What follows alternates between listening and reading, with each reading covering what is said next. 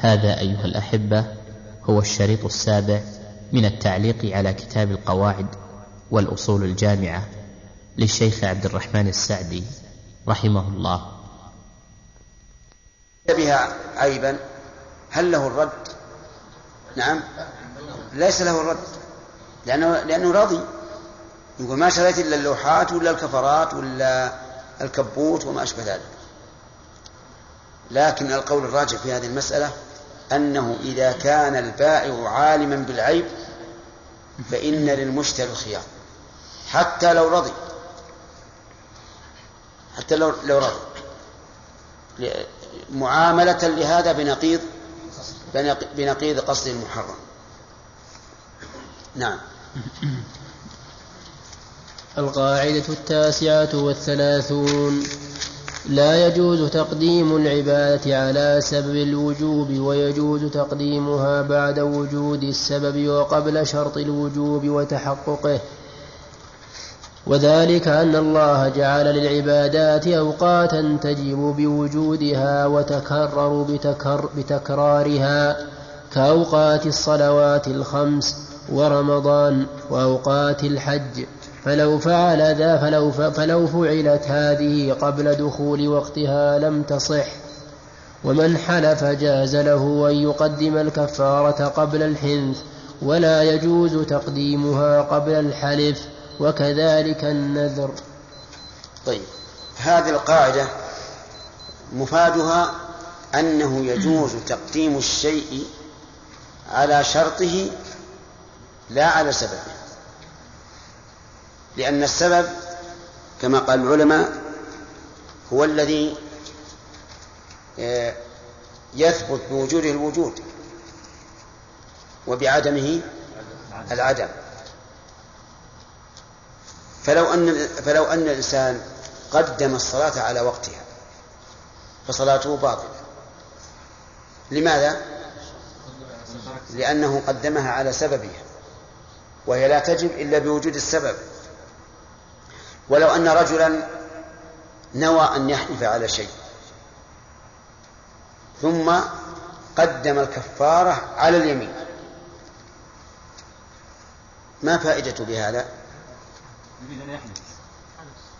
له على كل حال ليش يقدم؟ ولا ما يصبر لأن يحلف. يقول قدمت الكفارة على اليمين من أجل أن أذكر أنني غرمت. وهذا الغرم يلزمني بإيش؟ بالحلف. ترى عقول الناس تختلف. هذا رجل يريد أن يحلف على أن لا يكلم فلانا. هو ما دام لم يكلم ما في هو ما دام لم يحلف ما عليه شيء. لكن قال أريد أن أقدم كفارة هذا اليمين قبل الحلف. علشان من أجل أن يحمله على اليمين. ففعل. ثم حلف أن لا يكلمه. ثم كلمه. ما تقولون في هذا؟ تلزمه الكفارة أو لا؟ لماذا؟ لأن الأولى قدمها على السبب لأن الكفارة الأولى قدمها على السبب طيب. حلف أن لا يكلم فلانا. ثم بدا له أن يكلمه. فكفر قبل أن يكلمه. فما الحكم؟ يصح. يصح. لأنه أتى به بعد وجود السبب. لكن قبل وجود شرط الوجوب لأن شرط الوجوب الحنث.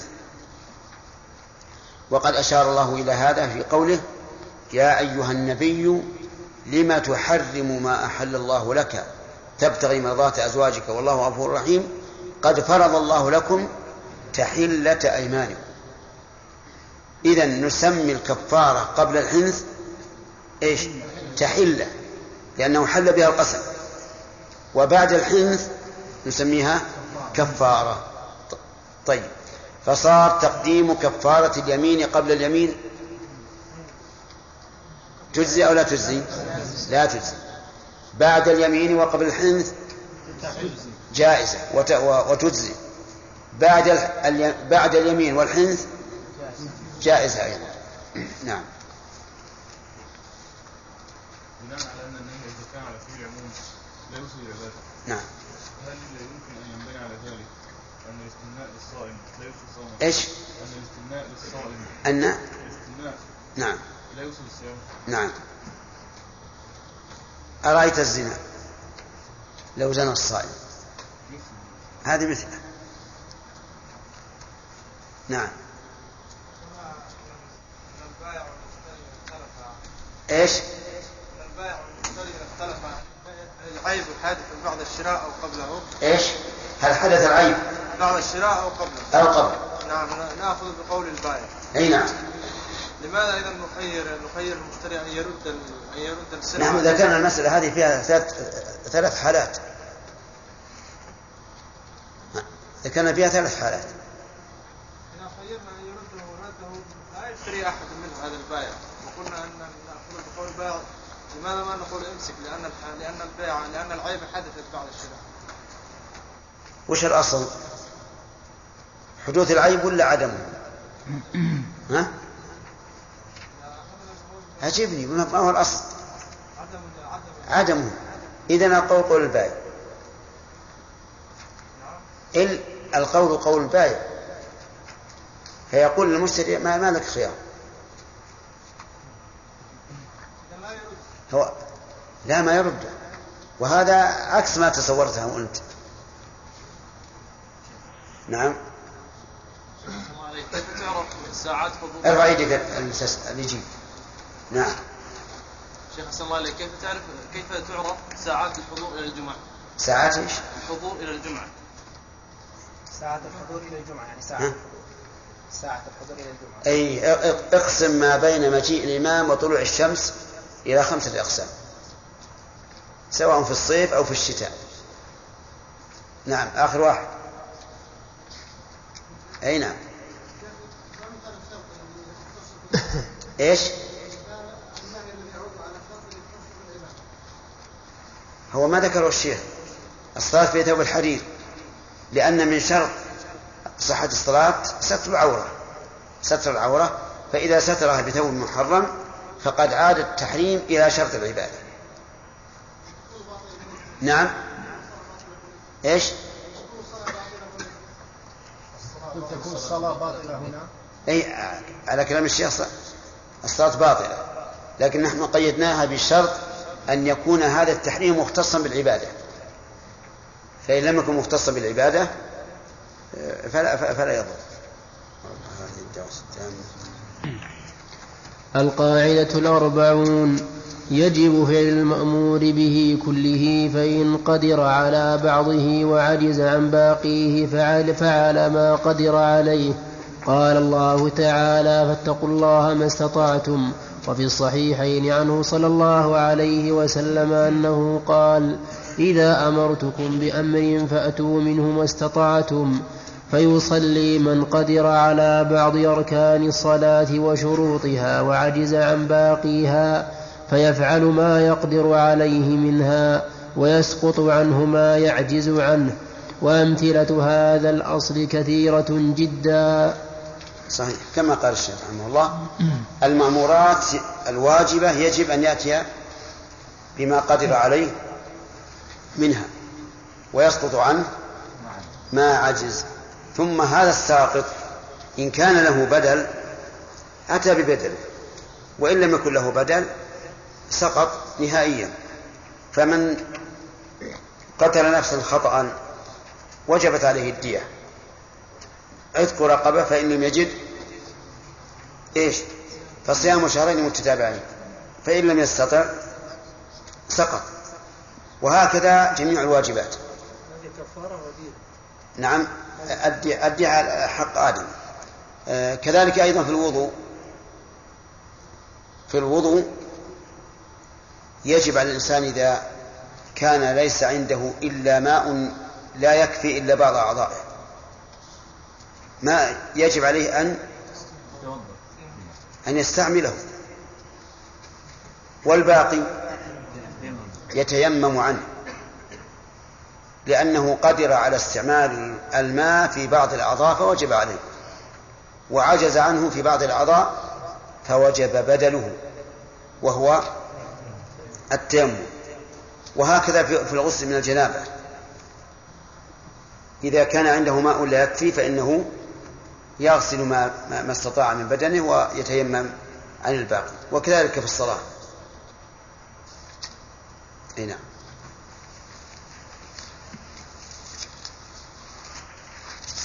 القاعدة الحادية والأربعون. إذا اجتمعت عبادات إذا اجتمعت عبادتان من جنس واحد من جنس واحد تداخلت أفعالهما واكتفي عنهما بفعل واحد. واكتفي عنهما بفعل واحد إذا كان المقصود واحدا. وهذا من نعمة الله وتيسيره أن العمل الواحد يقوم مقام أعمال فمن دخل المسجد وقت حضور الراتبة فصلى ركعتين ينوي بهما الراتبة وتحية المسجد حصل له فضلهما.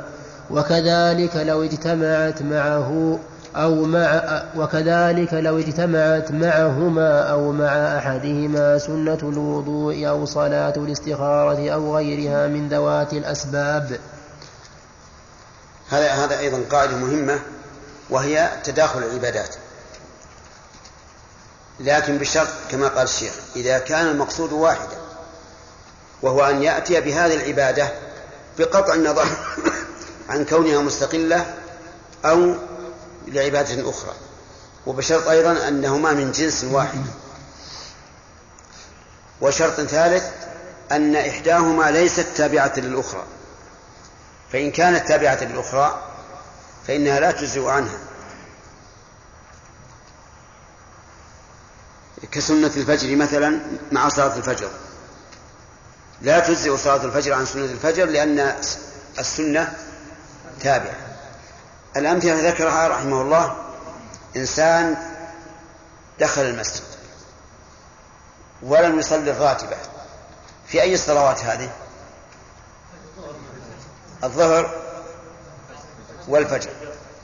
دخل الظهر بعد أن أذن وكان قد توضأ قريبا. فهنا هو مطالب بسنة الوضوء وبتحية المسجد. وبراتبة الظهر. فهل إذا صلى ركعتين تجزى عن الجميع؟ الجواب نعم. لأن المقصود واحد وهو أن يأتي بركعتين بعد الوضوء. وأن يأتي بركعتين عند دخول المسجد. وأن يأتي براتبة. وهنا نقول إما أن ينويهما جميعا. إما أن ينوي هذه العبادات جميعا. فيحصل له ثواب الجميع وإما أن ينوي واحدة منهما فهذه ينظر. إن نوى الراتبة أجزأت عن عن الباقي عن تحية المسجد وعن سنة الوضوء. وإن نوى سنة الوضوء أجزأت عن سنة الوضوء وعن تحية المسجد لأنه حصل المقصود لكن لا تجزئ عن الراتبة لأن المقصود هنا وجود ركعتين قبل الصلاة مستقلتين. وأما قوله رحمه الله صلاة الاستخارة فهذا فيه احتمال. أن تكون صلاة الاستخارة مقصودة بذاتها. فيصلي لأجل الاستخارة ركعتين ويقول بعدهما دعاء الاستخارة. ويحتمل أن تكون داخلة في هذا فيكون هذا الرجل الذي دخل المسجد بعد الوضوء يكون مطالبا بسنة الوضوء وسنة دخول المسجد والراتبة والاستخارة فينوي بذلك أربع أربعة أربع نوافل قد يتأيد دخول صلاة الاستخارة في ذلك بقول النبي عليه الصلاة والسلام فليصلي ركعتين من غير الفريضة. فإنه يصدق على هذا أنه صلى ركعتين من غير الفريضة. وقد يقال إن النبي صلى الله عليه وسلم قال من غير الفريضة بناء على الأغلب وأنه لا بد من ركعتين مستقلتين للاستخارة. وهذا لا شك أنه أحوط وأولى حتى يعلم الإنسان وهو يصلي أنه إنما فعل ذلك من أجل أن يستخير ربه عز وجل. فالأفضل فال... فالذي أرى أن الأولى أن تخرج صلاة الاستخارة عن ذلك وأن يقال لابد للاستخارة من من ركعتين مستقلتين. ومن ذلك من أمثلتها إذا أخر طواف الإفاضة في الحج وطاف عند الوداع أجزأ إيش؟ عن الوداع إذا نوى طواف الإفاضة. وإذا نواهما جميعا. فإن نوى طواف الوداع فقط لم يجزي عن طواف الإفاضة لأن طواف الإفاضة عبادة مستقلة. نعم. وهذه مسألة أرجو أن تنبهوا لها الحجاج لأن كثيرا من الناس الآن يؤخر طواف الإفاضة بناء على أنه يجعله عند السفر ويجزي عن طواف الوداع فتجده ينوي طواف طواف الوداع ويغيب عن ذهنه طواف الإفاضة. هذه يجب أن ينبه الناس عليها. ويقال اجعل على بالك طواف الإفاضة وأنت إذا نويته وحده أجزأك عن الوداع.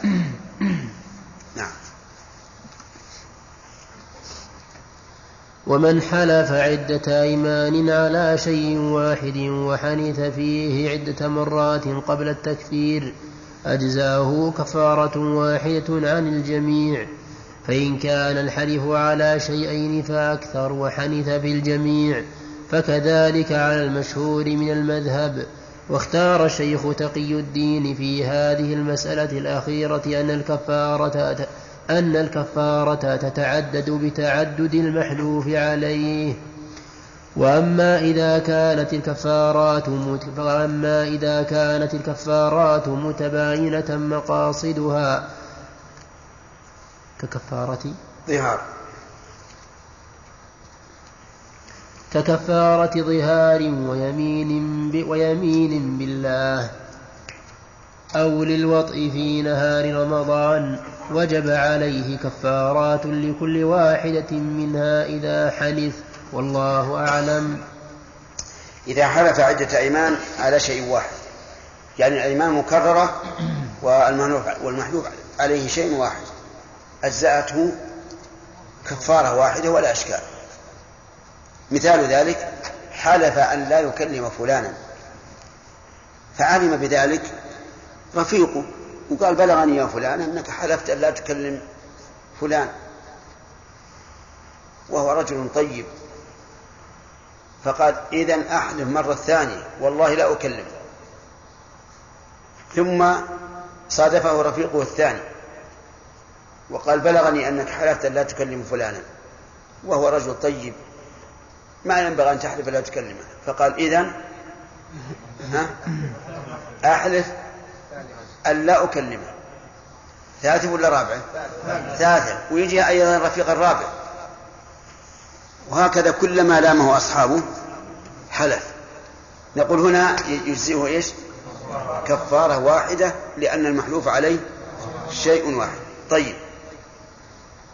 لو تعدد المحلوف عليه واتحد الحلف بأن قال والله لا أكلم فلانا ولا ألبس هذا الثوب ولا أخرج إلى السوق بيمين واحدة. ماذا يلزمه؟ يلزمه كفارة واحدة وذلك لأن اليمين واحدة فلا توجب أكثر من كفارة وإن تعدد المحلوف عليه. فتعدد الذوات هناك كتعدد الصفات. لا لا لا تتعدد بها الكفارة. القسم الثالث تعددت الأيمان وتعدت المحلوف عليه. يعني تعدد اليمين والمحلوف عليه. بأن قال والله لا أكلم فلانا والله لا أخرج من إلى السوق والله لا ألبس هذا الثوب. فالأيمان هنا ثلاثة والمحلوف عليه ثلاثة. حنث في الجميع. قبل أن يكفر على المذهب يلزمه كفارة واحدة فقط. تلزمه كفارة واحدة. لأن موجب هذه الأيمان موجبة. واحد. فلما اتحد الموجب صار لا يجب أكثر من واحدة كما لو أن الإنسان أحدث ببول وأحدث بغائط وأحدث بريح وأحدث بأكل لحم إبل وأحدث بنوم. هذه خمسة أسباب. يجزئه وضوء واحد أو, لا؟ يجزئه وضوء واحد.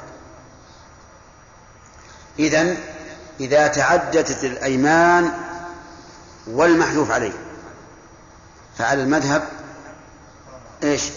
يلزمه كفارة واحدة. التعليل لأن الموجب واحد فهو كما لو تعددت الأحداث لا يلزمه إلا وضوء واحد. طيب لو أن هذا الرجل تحيل وحلف على يمين وحنث وقل أخرج كفارة قال لا خلوا يجتمع إيمان كثيرة ما دام يجزئون كفارة واحدة إلى متى؟ قال كل سنة أخرج كفارة واحدة عن جميع الأيمان يمكن يكون حلف في, في, في هذه السنة 360 يمين عدد الأيام هل هذا جائز أو لا؟ هذا غير جائز. وينبغي إذا علمنا أن هذه نيته أن نلزمه أن نلزمه لكل يمين بكفارة لأن هذا متحير. لكن المسألة مفروضة في رجل توالى الحنث عنده. يعني ما بين الحنث هذا والثاني إلا ساعة أو ساعتان أو يوم أو يومان مما جرت به العادة.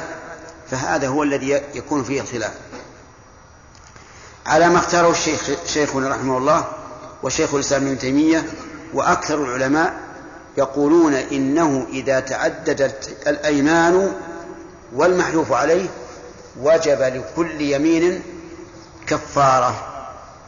فإذا قال والله لا أدخل هذا البيت والله لا أكلم فلانا والله لا ألبس هذا الثوب وحنث بالجميع كم يلزمه على على هذا الاختيار؟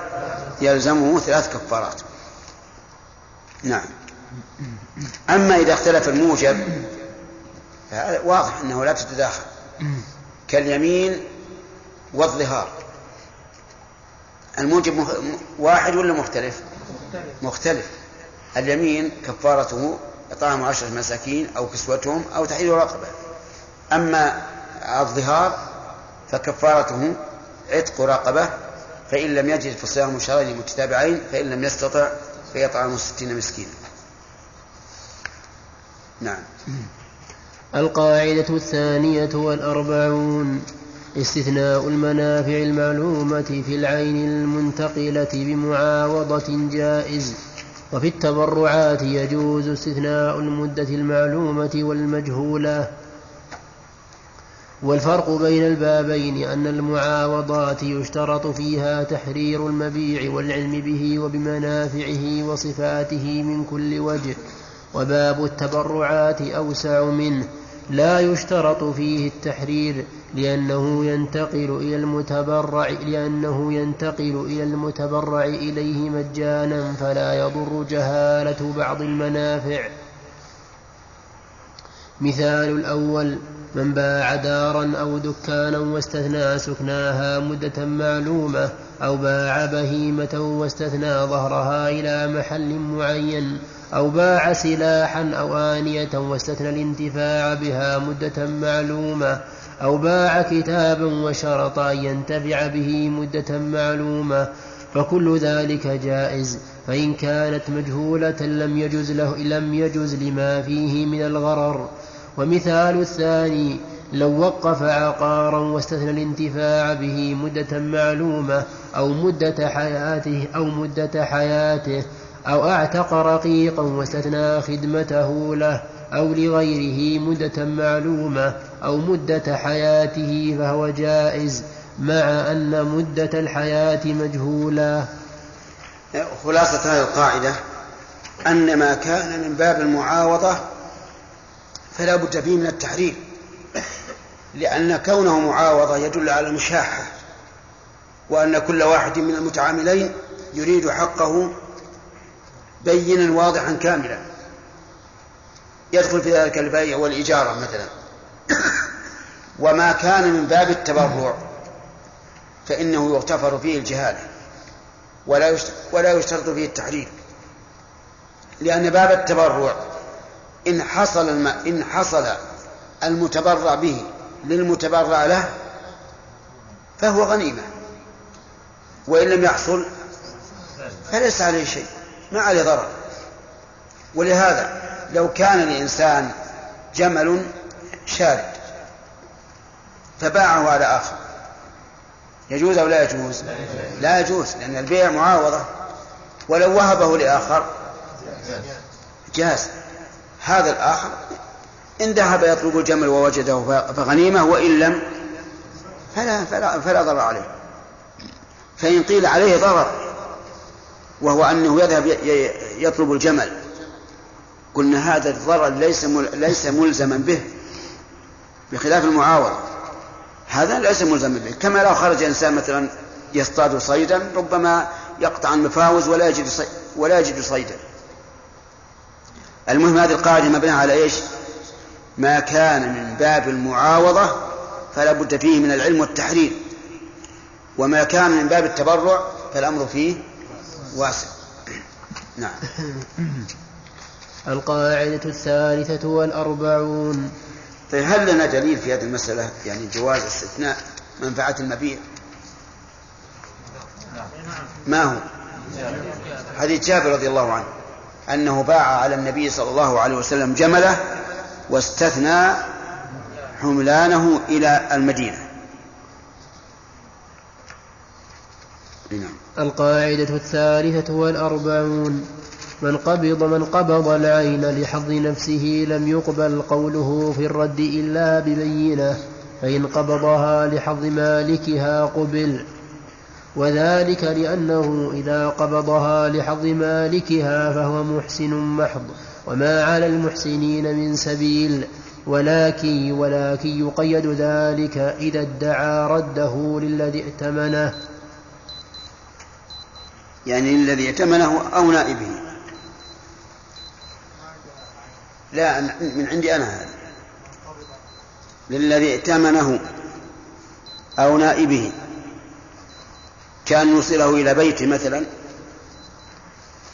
ونحو ذلك. وهذه القاعدة آه، الظاهر لا, لا يمكننا أن نتكلم عليها لأنها أعلنت الساعة. نعم. كيف؟ العين من قبض العين نعم. إيش؟ نعم. نعم. الزاني؟ إي معلوم وأقبح. ها؟ إيش؟ يصح. إلى أن مقصودا لا يتلذذ هذا التلذذ. وهذا التلذذ أشد. يعني الفساد هنا من أجل أن نفس الجماع محرم. مفسد للصوم. نعم؟ لا لا. يجب إقامة الحد عليه كامل. ذكرنا أن من أن من حلف على أشياء متعددة بيمين واحد أن عليه كفارة واحدة نعم. إذا حلف فيها. نعم. لكن إذا قال قائل إنه إذا حلف على أشياء متعددة حرف العطف فهذا يفيد نية تكرار العامل يلزم على كل شيء لا هذا المحلوف عليه. هذا هذا المحلوف عليه. ما له ما له دخل في, في, في اليمين. نعم لو قال مثلا والله لا أكلم فلانا والله لا أكلم فلانا نعم والله لا ألبس هذا الثوب والله لا أخرج إلى من البيت. واضح. أما هذا فالعطف ما هو على على على العامل الذي هو اليمين. نعم. هذه هذه السنن التي ستذكر. السنن هذه السنن التي ستذكر؟ يعني هنا سنن. هل يمكن تداخلها أو لا يمكن؟ هي التوبة والوضوء من حيث المسجد وما بين الأذانين والراتب والقدوم من السفر وصلاة نعم. كل ما قصد ما كان فيه المقصود واحدا يتداخل. ما هو المقصود انه يصلي ركعتين. هذا المقصود. لا؟ أي نعم هي كذلك. كل إلا الاستخارة كما قلت لك. نعم. صلى سنة الفجر قبل الصلاة فلما فرغ من صلاته نسي فقام يصليها بعد الصلاة. هل يبطل صلاته ولا يكمل ال- ذكر في أثناء الصلاة. ذكر في أثناء الصلاة. نعم يبطل الصلاة. يجب عليه قطعها لأنه لا صلاة بعد صلاة الفجر حتى تطلع الشمس. نعم. شيخ بارك الله فيكم لو كان الصائل صال للقتل أو بيده ما ما يقتل به كسلاح أو سكين فأثبته صاحب البيت. ونزع منه السلاح. فهل له بعد ذلك أن يقتله؟ لا. يعني لو صار لو صار الإنسان على شخص بسلاح ثم إن المصول عليه صار أقوى فأخذ السلاح. فهل يقتله؟ لا ما لا يقتله. لأنه يندفع يندفع شره بدون القتل. شيخ هو إن تركه قام و... و...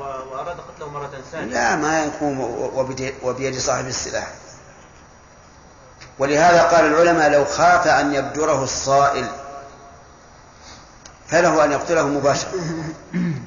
لأنه ما ما يمكن. نعم. نعم. شيخ الله بالنسبة لو إنسان فاتته يعني لو أن. لو أن إنسان آه، يعني فاتها الوتر ما صلى الوتر من الليل ثم أيضا برضه ركعتي الفجر السنة فاتته هل بإمكانه في الضحى أن يأتي ب طبعا الوتر آه، كما هو معلوم أنه يعيده إيش؟ آه، ويشفعه. ويشفعه. نعم. يمكن أن يكون يعني يجمع بين لا ما يمكن. لأن كل صلاة مقصودة بذاتها. ولا كان نقول أشياء كثيرة معنا. يمكن نختصر حتى صلاة الفريضة بعد. نعم.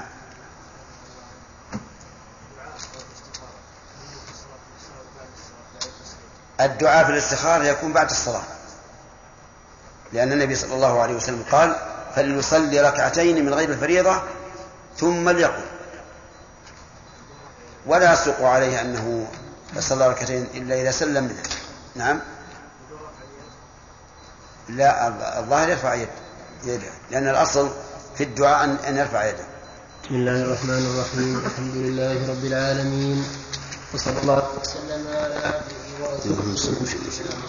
وعلى اله وصحابته اجمعين قال الشيخ رحمه الله تعالى القاعدة الثالثة والأربعون من قبض العين لحظ نفسه لم يقبل قوله في الرد إلا ببينة فإن قبضها لحظ مالكها قبل وذلك لأنه إذا قبضها لحظ مالكها فهو محسن محض وما على المحسنين من سبيل ولكن يقيد ذلك إذا ادعى رده للذي ائتمنه. فالم... بسم الله الرحمن الرحيم. سبق أن قلنا للذي ائتمنه أو من يقوم مقامه كما لو أعطاها ابنه الذي جرت العادة بأنه يتولى ماله أو أداها إلى بيته وأعطاها أهله وما أشبه ذلك. نعم. فالمودع والوكيل والوصي وناظر الوقف وولي اليتيم إذا كان ذلك منهم بغير عوض. إذا ادعوا الرد قبل قولهم. وأما من قبض العين لحظ نفسه كالمرتهن والأجير. ومنهم المذكورون إذا كانوا بعوض لأنهم يكونون أجراء. فإذا ادعى أحد من هؤلاء الرد لم يقبل قوله إلا ببينة. لأنه يدعي خلاف الأصل. هذا وجه التفريق. فمن قبض عين لحظ مالكها ثم ادعى أنه ردها قبل.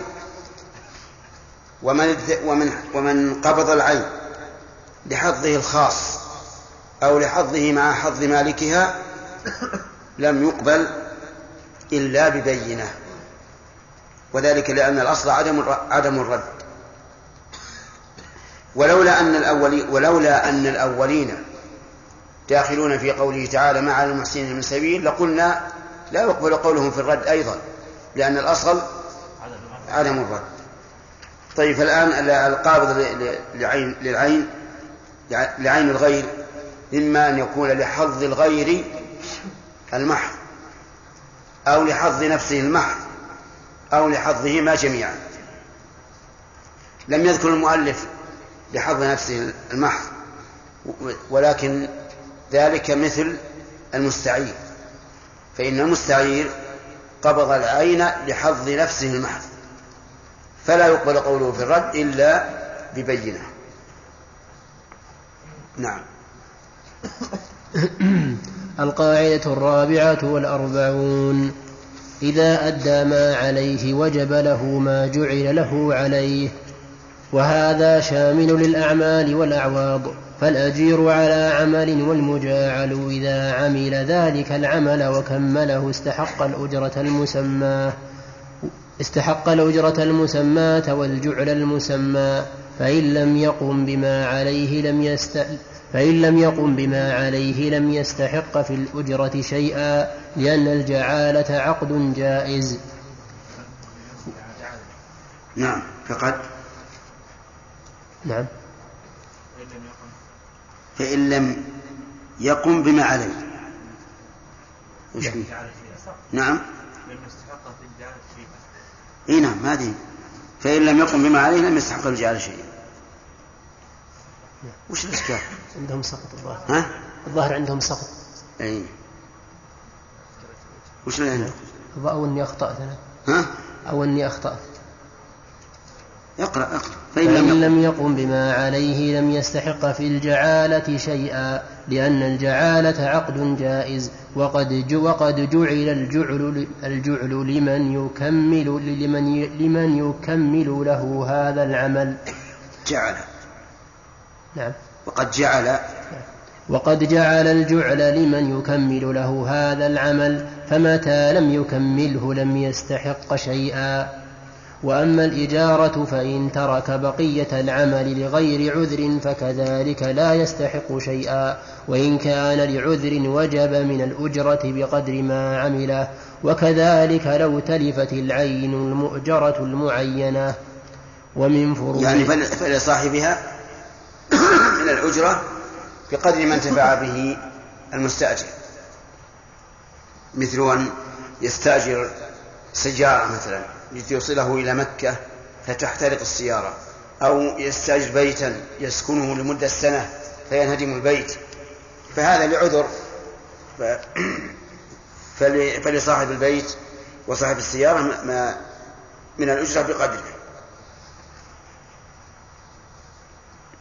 لكن هل تعرفون الفرق بين الإجارة والجعالة؟ الجعالة عقد جائز لا تختص بشخص معين.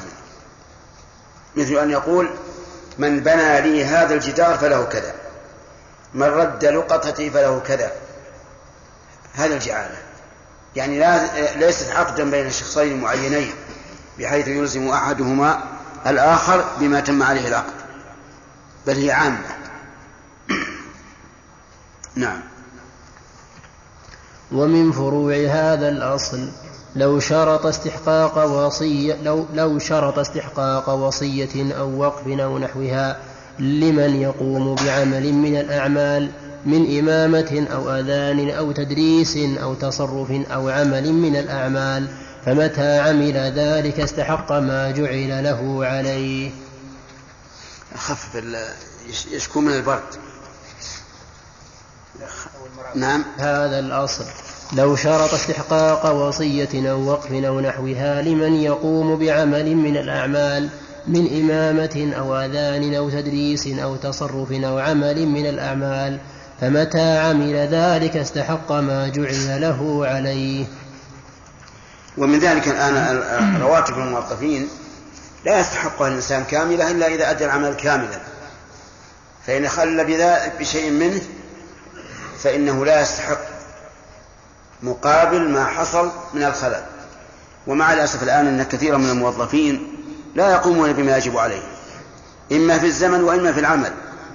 إما في الزمن بأن لا يحضروا إلا بعد بدء الدوام بما لا يتسامح فيه أو يخرجوا قبل انتهاء الدوام.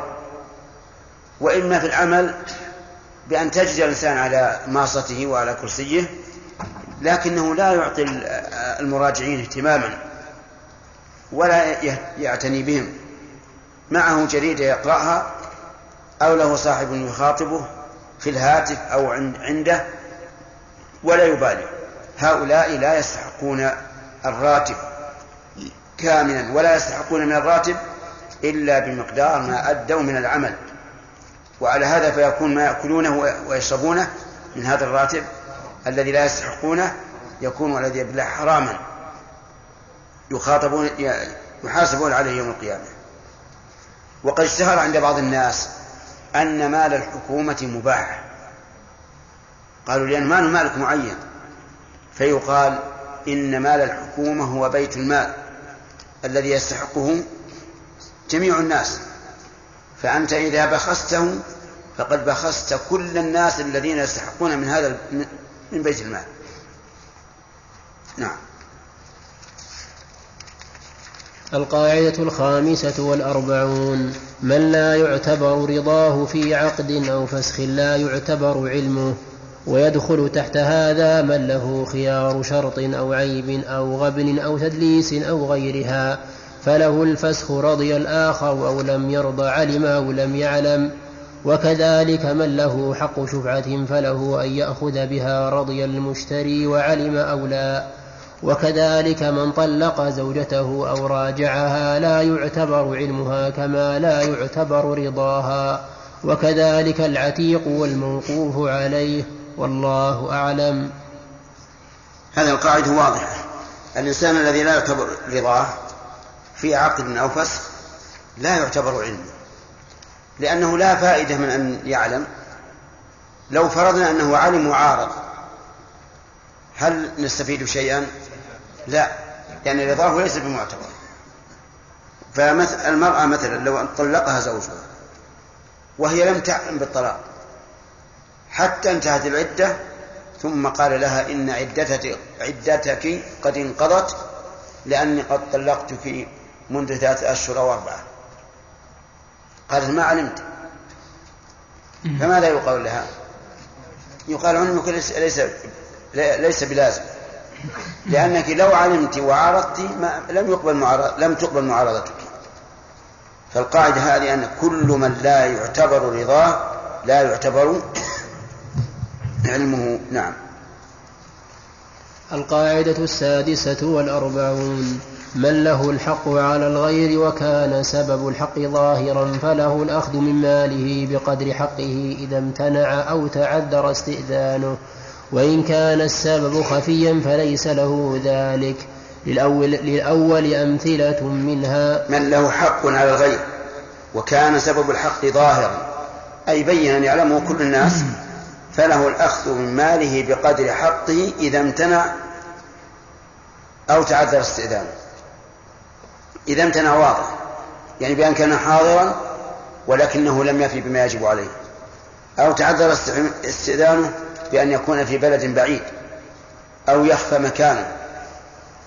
فلمن له الحق أن يأخذ من ماله وإن لم يعلم. وإن كان السبب خفيا فإنه ليس له أن يأخذ. لقول النبي صلى الله عليه وسلم أد, أد الأمانة إلى من ائتمنك ولا تخن من خانك. نعم. الأول أمثلة منها إذا امتنع الزوج من النفقة الواجبة على زوجته فلها الأخذ من ماله بقدر نفقتها ونفقة أعد أعد. إذا امتنع الزوج. إذا امتنع الزوج من النفقة الواجبة على لا لزوجته.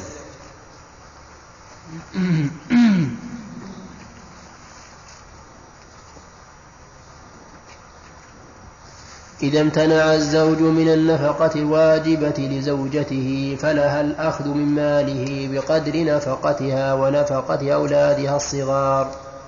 وكذلك من وجبت عليه نفقة قريبه وكذلك الضيف إذا امتنع من نزل به من قراه فله الأخذ من ماله بمقدار حقه لأن أخذهم في هذه الأحوال لا ينسب إلى خيانة.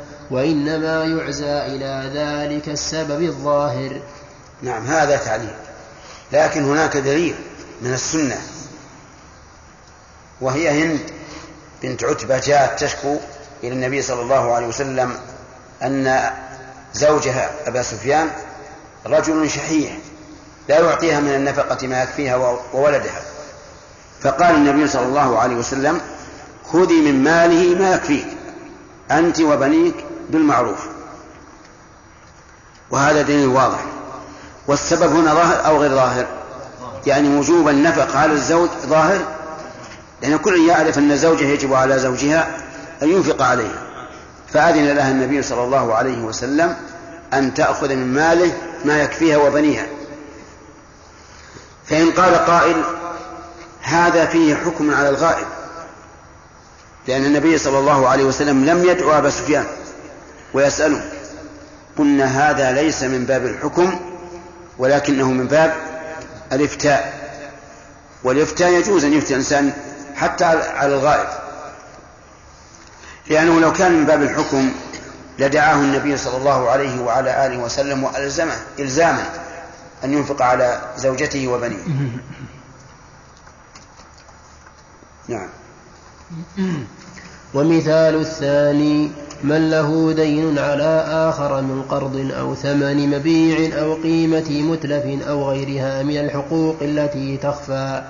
فهذا إذا امتنع المطلوب من الوفاء فليس لصاحب الحق فليس لصاحب الحق الأخذ من ماله بغير إذنه لأنه وإن كان له حق لكنه في هذه الحال لكنه في هذه الحال ينسب إلى خيانة.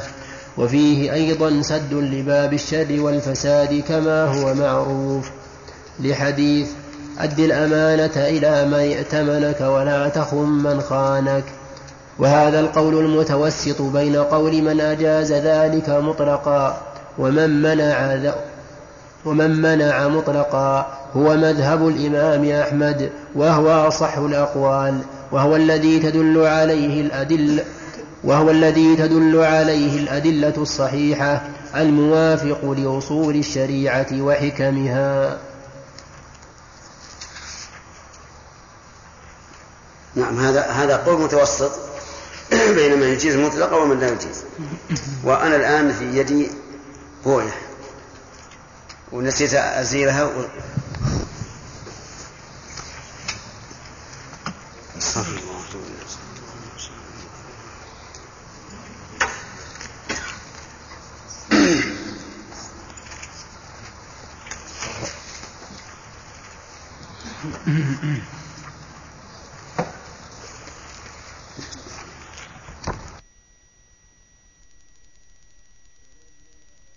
ومن منع ومن منع مطلقا هو مذهب الإمام أحمد وهو أصح الأقوال وهو الذي تدل عليه الأدلة وهو الذي تدل عليه الأدلة الصحيحة الموافق لأصول الشريعة وحكمها. نعم هذا هذا قول متوسط بين من يجيز مطلقا ومن لا يجيز. وأنا الآن في يدي بوية. ونسيت أزيلها و... الله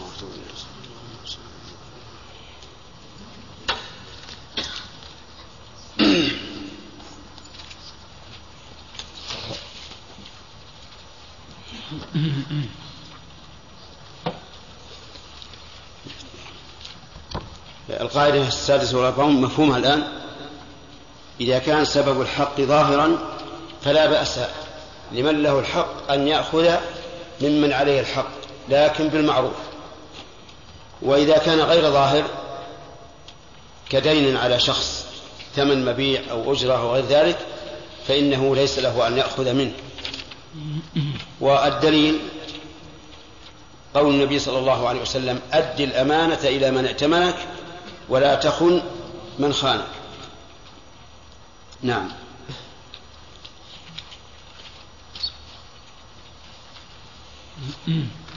سبع والأربعون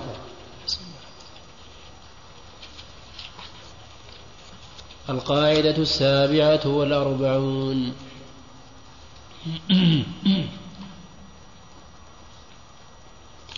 نعم. القاعدة السابعة والأربعون. الواجب بالنذر يلحق بالواجب بالشرع لأن قوله صلى الله عليه وسلم في الحديث الصحيح من نذر أن يطيع الله فليطعه يدل على أن يدل على أن مجرى النذر مجرى ما وجب على العبد بدون إيجاب على نفسه. فإذا نذر صلاة فإذا نذر صلاة وأطلق فأقلها ركعتان. ويلزمه أن يصليها قائما كالفرض. ومن نذر صياما لزمه أن يبيت النية من الليل كصيام الفرض لأن نفل الصيام يصح بنية من النهار. ومن نذر صلاة وأطلقها لم يصلها في جوف الكعبة عند المانعين للفرض فيها. ومن عليه ومن عليه صوم نذر لم يكن له أن يتنفل بالصيام قبل أداء نذره. كل هذه واضحة إلا المسألة الأخيرة من عليه صوم نذر إن كان مقيدا أي النذر بزمن لم يأتي فله أن يصوم قبل أن يأتي زمن النذر. وهذا واضح مثل أن يقول لله علي نذر أن أصوم رب أن أصوم شهر ربيع الثاني. فله أن يصوم في شهر ربيع الأول. أما إذا نذر نذرا مطلقا فإن الواجب عليه أن يبادر بالنذر. بخلاف من عليه صوم رمضان فقد سبق أن الصحيح أنه يجوز أن يتنفل قبل أن يقضي الصوم. وذلك لأن صوم رمضان موسع. صوم قضاء رمضان موسع إلى متى؟ إلى أن يبقى عليه إلى أن يبقى في شعبان بمقدار ما عليه. أما النذر فإنه واجب على الفور فيقال لا تتنفل أد النذر. وأما قولها لم يصليها في جوف الكعبة عند المانعين للفرض فيها فهذا دليل على يعني إشارة إلى أن العلماء اختلفوا هل هل تصح صلاة الفرض داخل الكعبة أو لا. والصواب أنها تصح لأن لأنه ثبت عن النبي صلى الله عليه وعلى آله وسلم أنه صلى في جوف الكعبة. وما ثبت في النفل ثبت في الفرض إلا بدليل. نعم. القاعدة الثامنة والأربعون. الفعل الواحد ينبني بعضه على بعض مع الاتصال المعتاد. وذلك أن الانقطاع اليسير عرفا بين مفردات الفعل الواحد لا يضر ولا يقطع اتصاله. مثال ذلك إذا اعتبرنا تطهير الماء النجس بإضافة الماء الكثير إليه لا يشترط أن يصب عليه دفعة واحدة. بل إذا صب عليه شيئا فشيئا حصل المقصود. ولكن الصحيح ولكن الصحيح أن الماء إذا تنجس بالتغير بالتغير يطهر بزوال التغير بأي حالة تكون. ومنها إذا ترك شيئا من صلاة هذه القاعدة الانقطاع اليسير عرفا بين مفردات العمل لا يضر. لأنه ينبني بعضه على بعض مع هذا مع هذا الانقطاع اليسير. والمثال الذي مثل به واضح لأن المشهور من المذهب أن الماء اليسير إذا لاقى النجاسة صار نجسا. ومن المعلوم أنك إذا أردت أن تطهر إناء أو ثوبا أصابته النجاسة فأول ما يلاقي النجاسة يكون إيش؟ يسيرا. فيكون على المذهب نجسا. لكن هم يقولون في هذه الحال لا يضر لأن الماء المتصل بعضه ببعض يكون كأنه ماء واحد. على أن القول الراجح في هذه المسألة أن أن الماء لا ينجس وأن إزالة النجاسة تكون بأي ك... بأي شيء. وبناء على ذلك فهؤلاء الذين يطهرون آه، المياه النجسة التي تكون في المجاري إذا أضافوا إليها أشياء تطهرها فإنها تكون طاهرة. يجوز الإنسان أن يتوضأ منها وأن يغتسل منها ما دامت الرائحة والطعم واللون قد قد زال فإنها تكون طاهرة ولا تنجس الثياب بل يتطهر منها. نعم. ومنها إذا ترك شيئا من صلاته فسلم قبل إتمامها ثم ذكر ولم يطول الفصل أتى بما تركه وسجد للسهو ولو طال الفصل عرفا أعادها كلها. ودليل هذا واضح. قصة إيش؟ قصة ذي اليدين. فإن النبي صلى الله عليه وسلم صلى ركعتين من الظهر أو العصر ثم سلم ثم ذكروه فصلى ما بقي وسجد للسهو بعد السلام. نعم.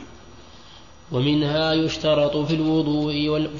ومنها يشترط في الوضوء الموالاة فإن غسل بعض أعضائه ثم انفصل غسل الباقي عن ثم انفصل غسل الباقي عن الأول بفصل قصير لم يضر وإلا وإلا طال الفصل. وإلا؟ وإن وإن.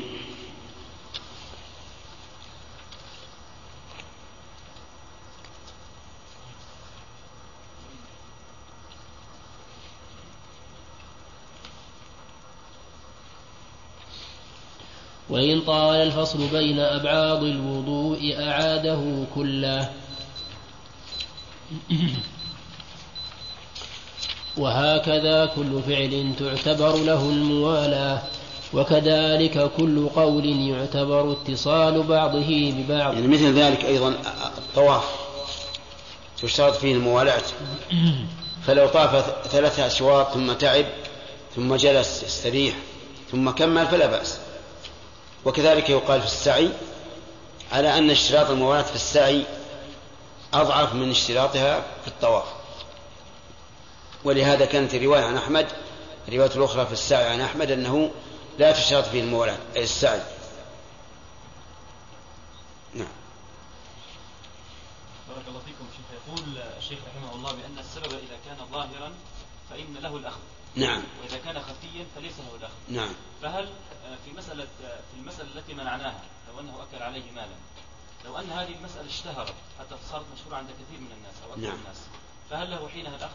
لا هذا لا ليس له أخذ لأن هذه مسألة فردية لكن الكلام على على العموم. نعم. أي نعم. بالنسبة للعمل الصيفي يا شيخ إذا ذهب أراد أن يشتغل في العمل الصيفي قال له الشركة اذهب وخذ الراتب كاملا. يعني هذا فرض من الدولة على الشركة توظفها في الترم الصيفي. والله ما في هذا نظر. أن يكون يعطى وهو ما عامل مشكل. والدولة لها غرض لأن تريد هؤلاء الشباب أنهم يستغلون ال- ال- الإجازة بعمل. حتى لا تسكعوا في الأسواق ويحصل منهم الفراغ ال- ال- المدمر.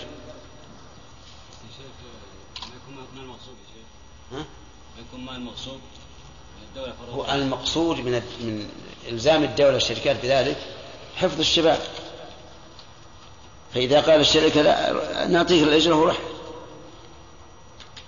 فنحن نقول لا إذا أعطوك الأجرة تبقى اشتغل نعم. هل يجوز للموظف هل يجوز للموظف أن يأخذ إجازة من الموظف الذي أعلى منه؟ إيش؟ هل يجوز للموظف إيه. أن يأخذ إجازة من غير من غير رصيده من الموظف الذي أعلى منه؟ مم. مثلا أربعة أيام أو خمسة أيام من غير رصيد. إيه هذه ينظر. إذا كان إذا كان المدير المباشر قد جعل له أن يعطي الإجازات فلا بأس. وأما إذا كان ليس له هذا ولم يعطى إياها فلا يجوز حتى لو أذن لك. فهذا يرجع إلى إلى النظام والعرف. نعم. أي شيخ بارك الله فيك.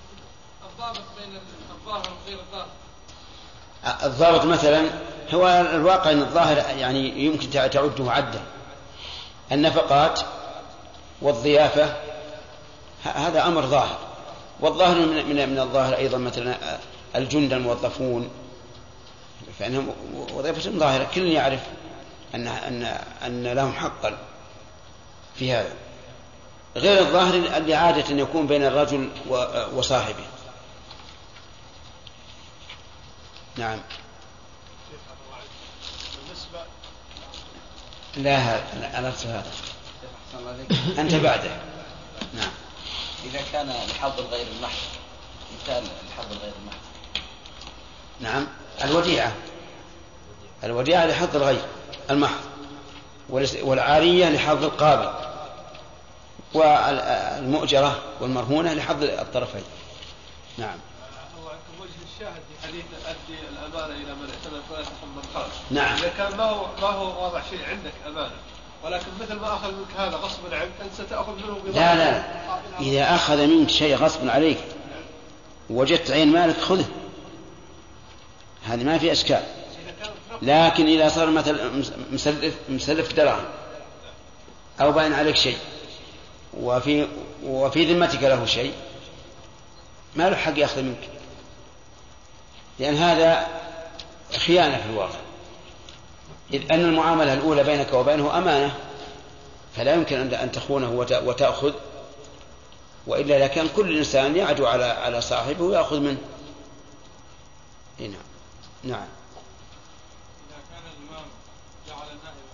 إذا كان الإمام الذي وكل إلى مسجد جعل جعل نائبا في مسجده وكان مفردا في هذا فهل لناظر الوقت أن يعطي النائب الراتبة أو يعطيه؟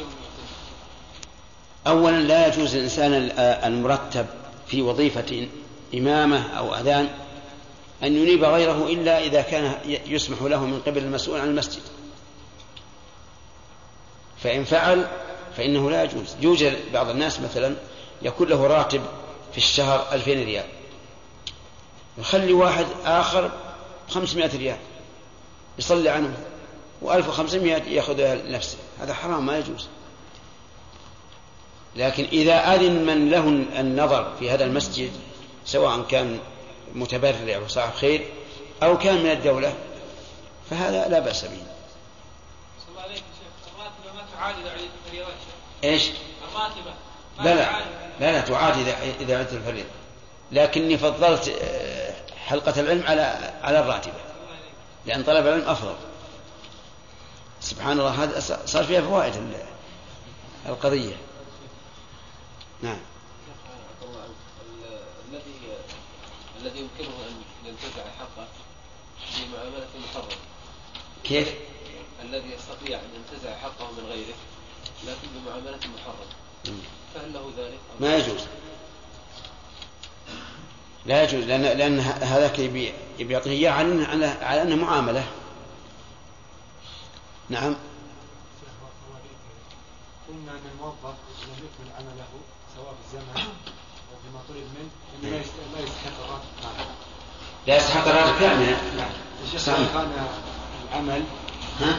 إذا أدى العمل قبل انتهاء الوقت كالمدرسين يا شيخ ينتهون من الحصص قبل نهاية الدوام هل له أن يأخذ يا شيخ؟ الذي أعرف أنه ليس له أن يخرج. الأعمال نوعان. أعمال ميدانية بحيث يقال للرجل مثلا افعل كذا وكذا هذا متى فعله انتهى وأعمال زمنية مقيدة بالوقت. هذه ولو انتهى عملك الموكول إليك تبقى.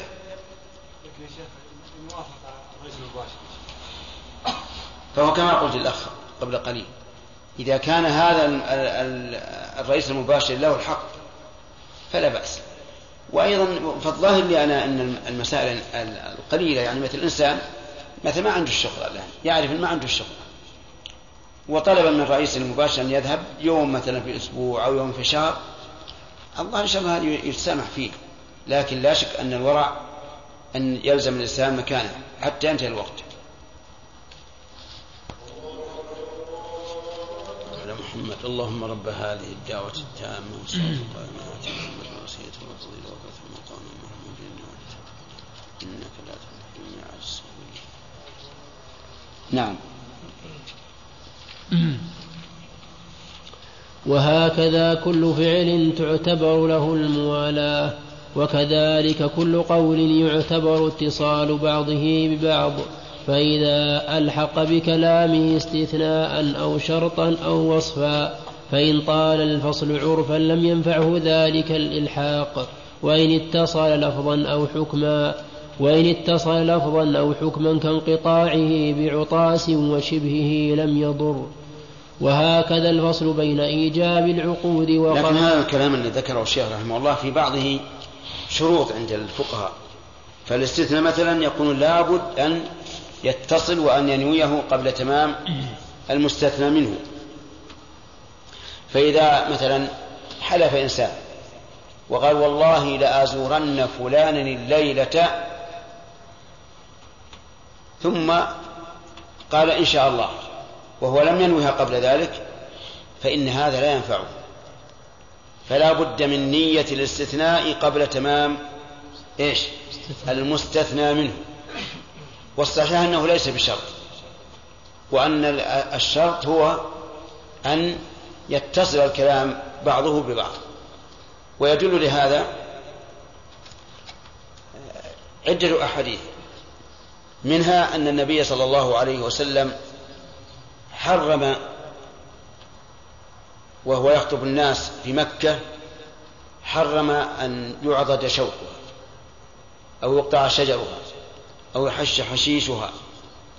فقال له العباس إلا الإضخ يا رسول الله. فقال إلا الإضخ ومن المعلوم أن النبي صلى الله عليه وسلم لم ينوي الاستثناء إلا بعد أن طلب منه ذلك العباس.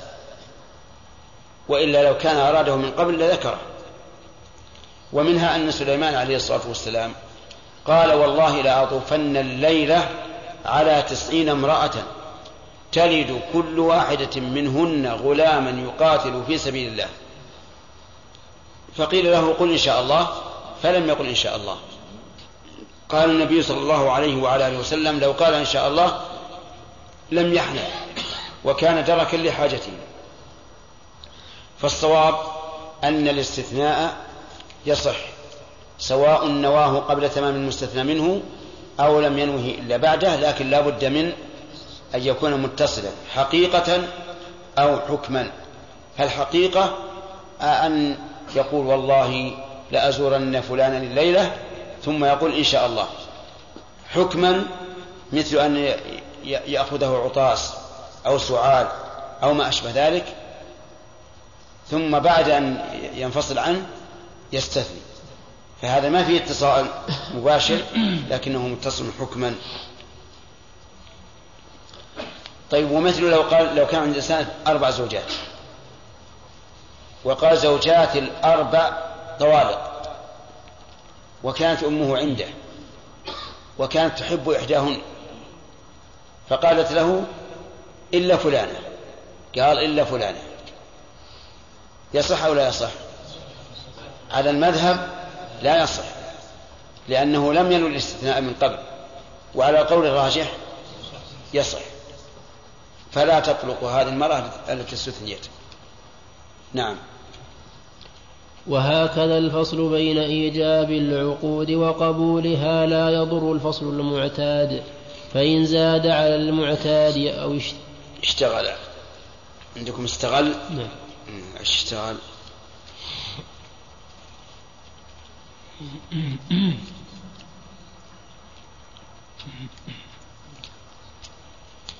فإن زاد على المعتاد أو اشتغل المتعاقدان بغيره بعد الإيجاب وقبل القبول فلا بد من إعادة الإيجاب في الذي يشترط له ذلك.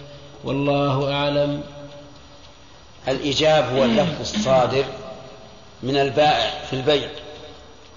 والقبول هو اللفظ الصادر من من المشتري. فإذا قال البائع بعت عليك بيتي بمائة ألف ريال. سكت المشتري. ثم صار يحدث عن أمور السياسة. ما الذي صار في, كذا وما الذي صار في كذا؟ نعم. ثم بعد ذلك قال قبلت. يجزئ ولا لا؟ يصح؟ لا يصح. أو قال بعت عليك بيتي بمائة ألف ريال وإذا برجل يدخل عليهما ويقول حصل كذا وكذا وجعل يقص عليهما. وهما يستمعان إليه. حتى مضى زمن طويل. ثم قال المشتري قبلت فإنه لا ينفع هذا القبول لأنه لوجود الفاصل. نعم. القاعدة التاسعة والأربعون. الحوائج الأصلية للإنسان لا تعد مالا فاضلا وذلك أن الذي تعلقت به حاجة الإنسان في حكم المستهلك مثلا البيت الذي يحتاجه. مثلا؟ نعم.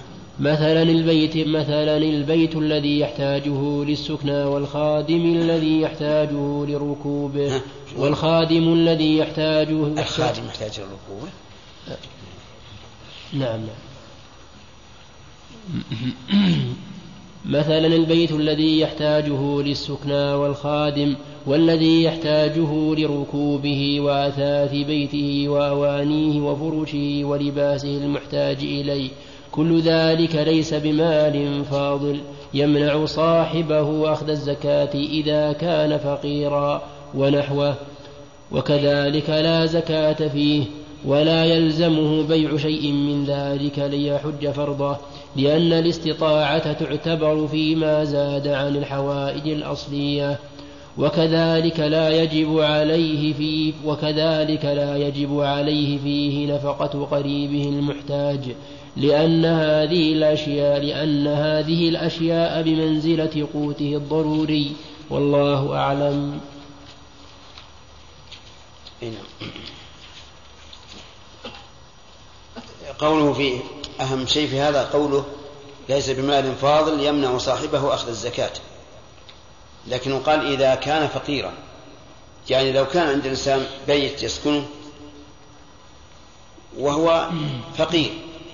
لا نقول بع البيت واستأجر.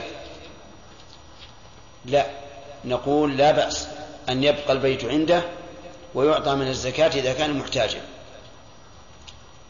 بل حتى لو فرض أن شخصا عنده عقار يؤجره وأن أجرة هذا العقار تكفيه لقوته وقوت عياله ولو أنه باعه لقصرت النفقة فإنه يكون فقيرا إذا احتاج يعطى ولا يقال بيع بيتك لأنه إذا قيل بيع بيتك قال هذا بيتي الذي أنفق على نفسي منه وعلى أهلي. نعم. القاعدة الخمسون يثبت تبعا ما لا يثبت استقلالا. وذلك أن المسائل والصور التابعة لغيرها يشملها حكم متبوعها فلا تفرد بحكم فلو أفردت بحكم لثبت لها حكم آخر. وهذا هو الموجب لكون كثير من التوابع من التوابع تخالف غيرها. فيقال فيها إنها ثابتة على وجه التبع ولذلك أمثلة كثيرة. منها كثير من أفعال الصلاة وترتيبها وترتيبها لو فعلها المصلي وحده أبطلت الصلاة. فإذا كان مع الإمام وجب عليه متابعة إمامه وسقط وجوب المذكورات لأجل المتابعة كالمسبوق بركعة في رباعية محل تشهده الأول بعدما يصلي ركعتين لكنه سيقوم مع إمامه في ذلك الموضع كما أنه يتشهد التشهد الأول مع إمامه بعدما يصلي واحدة. ولو سهى إمامه لزم الم... لزم المأموم. سهى بالألف ولا بالياء عندكم؟ بالياء. بالألف الصواب بالألف. يعني من سهى يسهو.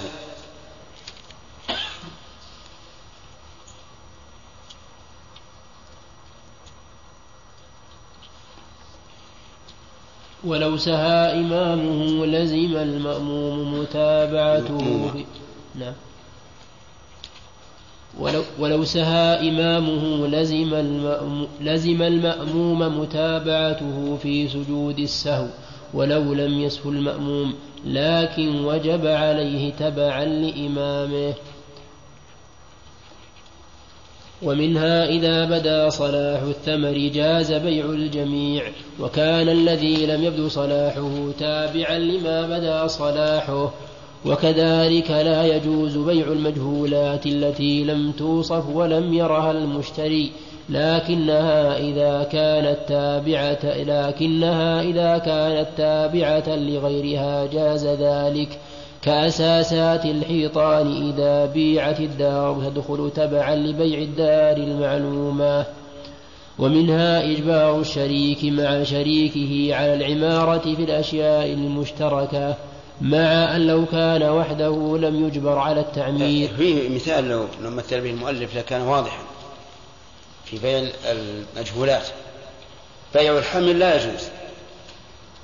وإذا باع شاة حاملا جاز.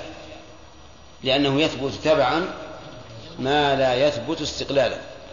ولهذا لو قال بعتك هذه الشاة بمئة وحملها بخمسين. لم يصح البيع. ولو قال بعتك هذه الشاة بمئة وخمسين وهي حامل جاز. لأنه يثبت تبعا ما لا يثبت استقلالا. نعم. أي لم يبدو صلاحه تبعا؟ وك و... نعم. ومنها إذا بدا. كل في هذه غلط. إذا بدا في الألف.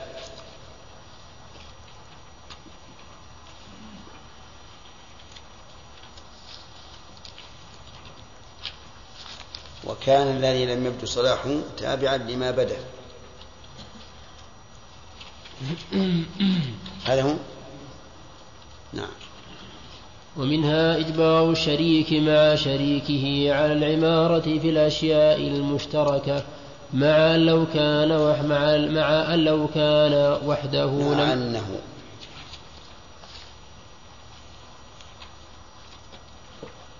مع أنه لو كان وحده لم يجبر على التعمير. وكذلك إجباره على البيع إذا طلبه الشريك فيما تضر قسمته. قسمته.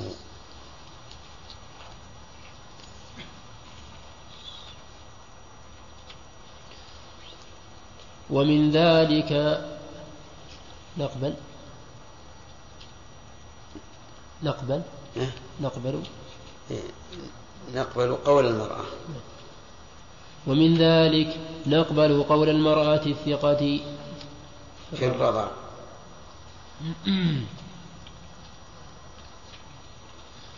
ومن ذلك نقبل قول المرأة الثقة في الرضاع ويترتب على ذلك انفساخ النكاح مع أن المرأة لا يقبل قولها في الطلاق لكنه جاء تبعا لقبول قولها في الرضاع وأمثلته كثيرة.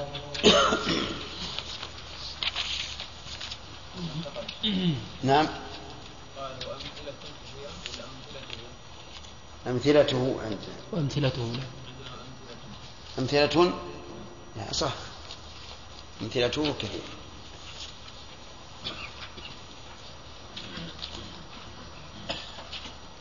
القاعدة الحادية والخمسون. الأسباب والدواعي للعقود والتبرعات معتبرة. يعني إذا عقد العاقد عقدا أو تبرع بشيء أو تبرع بشيء وهنا داع وهنا داع وحامل حمله على ذلك اعتبرنا ذلك الذي حمله لأن الأعمال بالنيات والأمور بمقاصدها. فمن ذلك عقود المكره بغير حق وتبرعاته لا تنعقد. ومن ذلك الحيل التي التي يتحيل بها على المحرمات. فنعتبر القصد ولا ننظر إلى صورة العقد. ومن ذلك هدايا العمال. فإنها لا تحل لهم لأن السبب معروف. ولهذا قال صلى الله عليه وسلم في قضية ابن اللتبية الذي أرسله عاملا على الصدقة وحصل له من الناس هدايا فقال صلى الله عليه وسلم منكرا عليه هل لا جلس في بيته فينظر أيهدى إليه أم لا؟ فاعتبر السبب الحامل لهم على الإهداء ومن أهدى إليه خوفا أو حياء وجب عليه الرد. وكذلك لا وكذلك لا يقبل المقرض من المقترض هدية قبل الوفاء إلا أن يحتسبها من دينه أو يكافئه عنها لأن الحامل له على ذلك القرض وكل قرض جر منفعة فهو ربا. ومن هذا عقود ومن هذا عقود الإيمان. ومن ومنها ومن هذا عقود الأيمان يعتبر فيها نية الحالف. فإن تعذر ذلك نظرنا إلى السبب الذي هيج اليمين فربطناها به. ومثله الحلف بطلاق الإيمان يعتبر فيها نية الحالف يزال فيها شرط. إذا احتملها اللفظ. فإن لم يحتملها اللفظ فإنه لا عبرة بقوله إنه نوى. فلو قال والله لا آكل الخبز. ثم أكل عبد الله عوض إيش قلت؟ قال والله لا آكل الخبز نعم. قال والله لا آكل الخبز. ثم أكل الخبز. فقيل له حنثت. قال أردت بقولي والله لا آكل الخبز أي لا آكل الدجاج. هل يقبل؟ لماذا؟ لا يحتملها اللفظ. لا لا ولو قال والله لا أنام الليلة إلا على فراش. ثم خرج إلى إلى البر ونام على الرمل. فقيل له حنثت لأنك قلت والله لا أنام إلا على فراش. قال إن الأرض فراش. ها. يقبل؟ لماذا؟ لأن اللفظ يحتمل. اللفظ يحتمل. ولو قال والله لا أنام الليلة إلا على وتد فخرج إلى الجبل ونام عليه. ها؟ لم يحنث؟ ليش؟ لأن الجبل وتد نعم. المهم أنه لابد أن نقيد. نية الحالف إذا احتملها اللفظ فإن لم يحتملها فإنها لا تعتبر. إذا إذا لم يكن له نية ننظر إلى السبب الذي دعا إلى اليمين. فإذا قيل فإذا قال فإذا قيل له عن شخص إن هذا الرجل ممن عرف بشرب الخمر قال والله لا أكلمه. بناء على أنه يشرب الخمر. ثم تبين أنه أن الذي يشرب الخمر رجل آخر. فكلم الأول. أيحنث أو لا؟ لا يحنث لماذا؟ لأن السبب الذي جعله يحلف هو اعتقاده أنه يشرب الخمر والآن هو لا يشرب الخمر. نعم. ومثله الحلف بطلاق زوجته ينظر إلى السبب الذي حمله على ذلك. بل حتى الطلاق حتى إيقاع الطلاق إذا كان لسبب ثم تبين أن هذا السبب غير صحيح فإنه لا يقع الطلاق. مثل أن رأى زوجته تخاطب شخصا فظنه أجنبيا فقال أنت طالق. تكلمين الرجال, الأجانب. أنت طالق ثم تبين أن الذي تخاطبه أخوها. هل تطلق أو لا؟ لا تطلق. ليش؟ لأنه إنما طلقها بناء على أن الذي تكلمه كان أجنبيا منها. فإذا تبين أنه ليس بأجنبي فلا طلاق. نعم. ومن هذا إقرارات الناس ينظر فيها إلى الحامل لهم وإلى ما اقترن بذلك من الأحوال. لا إلى مجرد اللفظ والأمثلة والأمثلة كثيرة.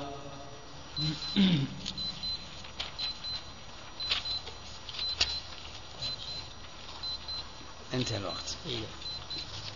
نعم. عبد الرحمن. أقول أحسن الله الشيخ قيد في أخذ المرأة من مال زوجها. إيش؟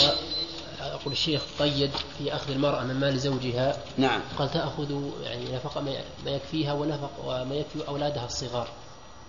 الصغار. نعم. ما أدري. الظاهر بناء على الغالب. لأن الكبار غالبا ما يأخذون من أبيهم وإلا يكون لهم مال خاص. فبناء على الغالب. نعم.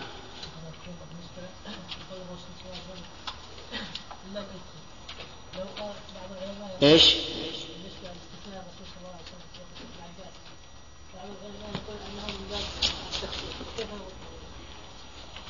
ما هو صحيح لأن الرسول صلى الله عليه وسلم قال إلا الإذخر والتخصيص لا بد أن يكون بجملة مستقلة فقوله إلا الإذخر هذا أداة استثناء واضح؟ أو لا؟ لما قال العباس إلا الإذخر يا رسول الله فإنه لبيوتهم وقينهم قال إلا الإذخر وإلا هذه أداة استثناء. يعني فهو لا بنى هذا هذا على ما سبق من كلامه. لكن أنا أقول لك وللإخوان بعض العلماء نسأل الله أن يهدينا وإياكم صراطه المستقيم.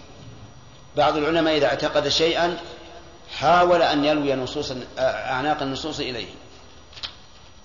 ولا كل يعرف.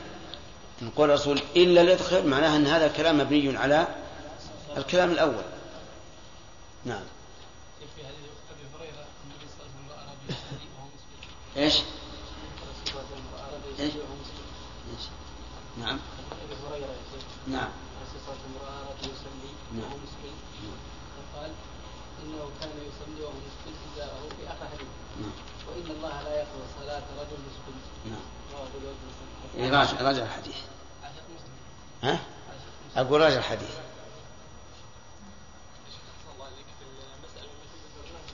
إيش؟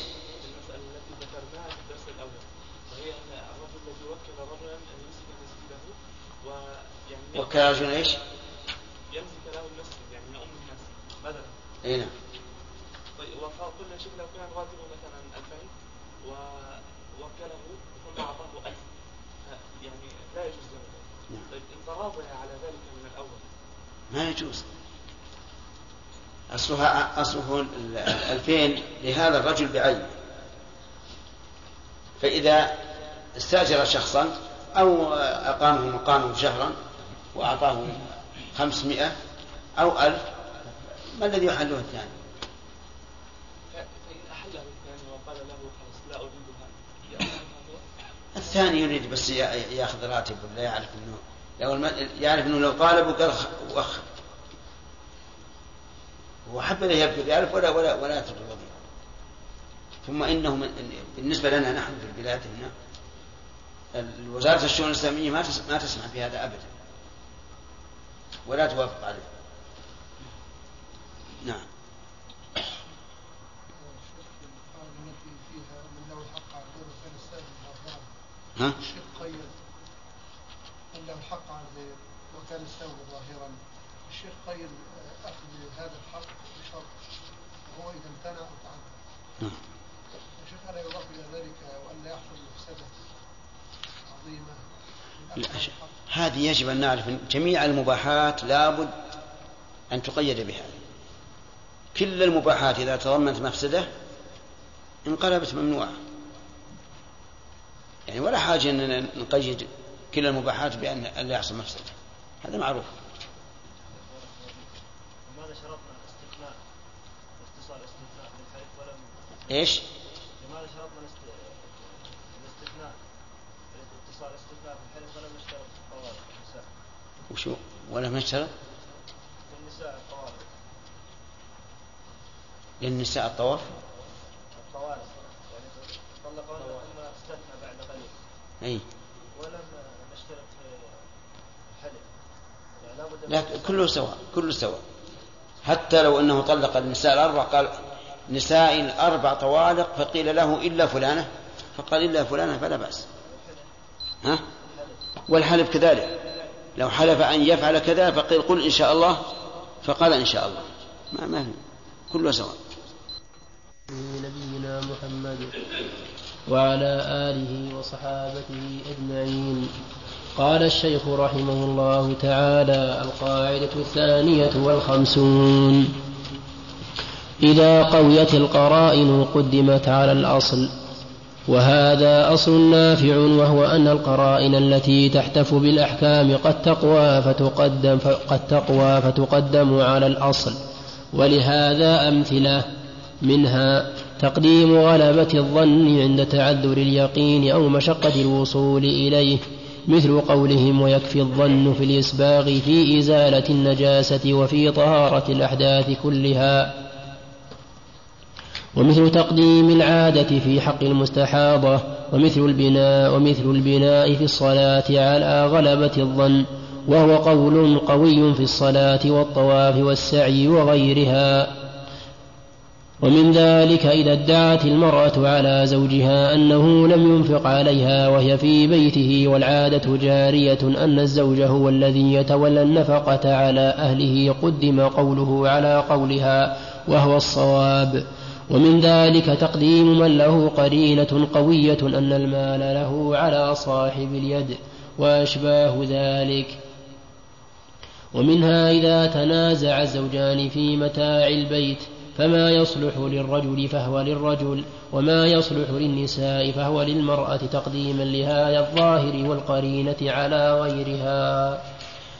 بسم الله الرحمن الرحيم. هذه القاعدة مبنية على أن البينة هي ما يبين به الحق سواء بشهادة أو بإقرار أو بقراء أو غير ذلك.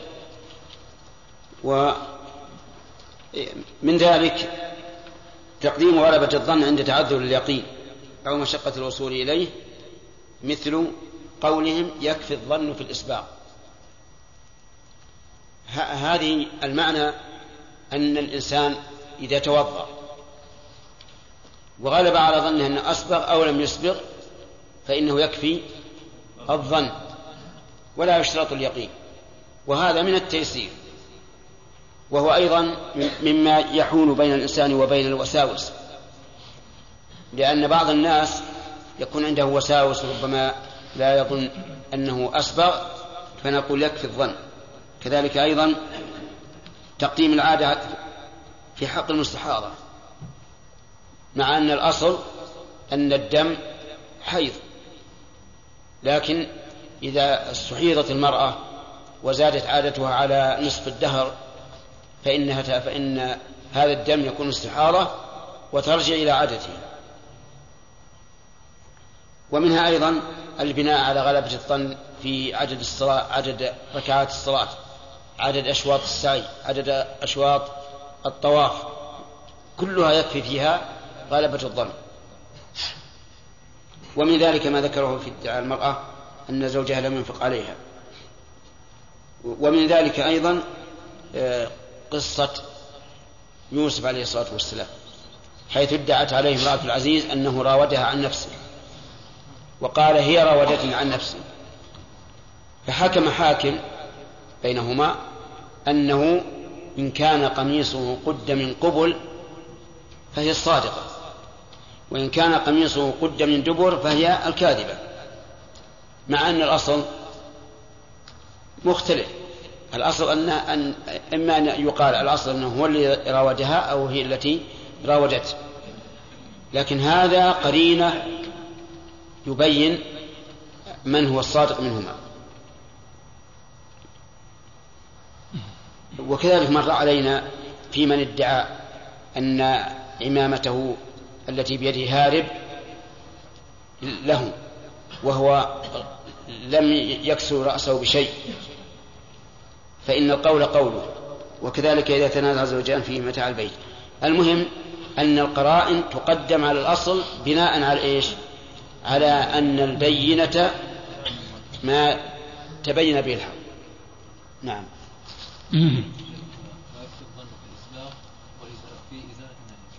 نعم. نعم. عندنا ويكفي الظن في الإسباء وفي إزالة النجاسة وفي إزالة النجاسة.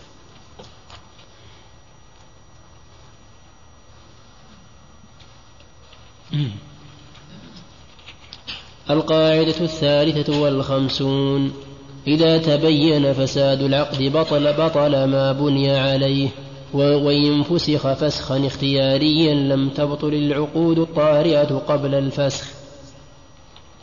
وهذا ضابط وفرق لطيف. فمن اشترى شيئا أو استأجره أو اتهبه ونحوه ثم تصرف فيه وبعد تصرفه بان العقد الأول باطلا. أيها الإخوة في ختام هذه المادة نسأل الله أن نلقاكم في لقاءات متجددة. مع تحيات مؤسسة الاستقامة الإسلامية للإنتاج والتوزيع في عنيزة. شارع هلالة رقم الهاتف والناسخة الهاتفية صفر ستة ثلاثة ستة أربعة ثمانية ثمانية ثمانية صفر. والرقم الثاني صفر ستة ثلاثة ستة أربعة خمسة ثمانية ثمانية صفر. ورقم صندوق البريد اثنان وخمسمائة وألف.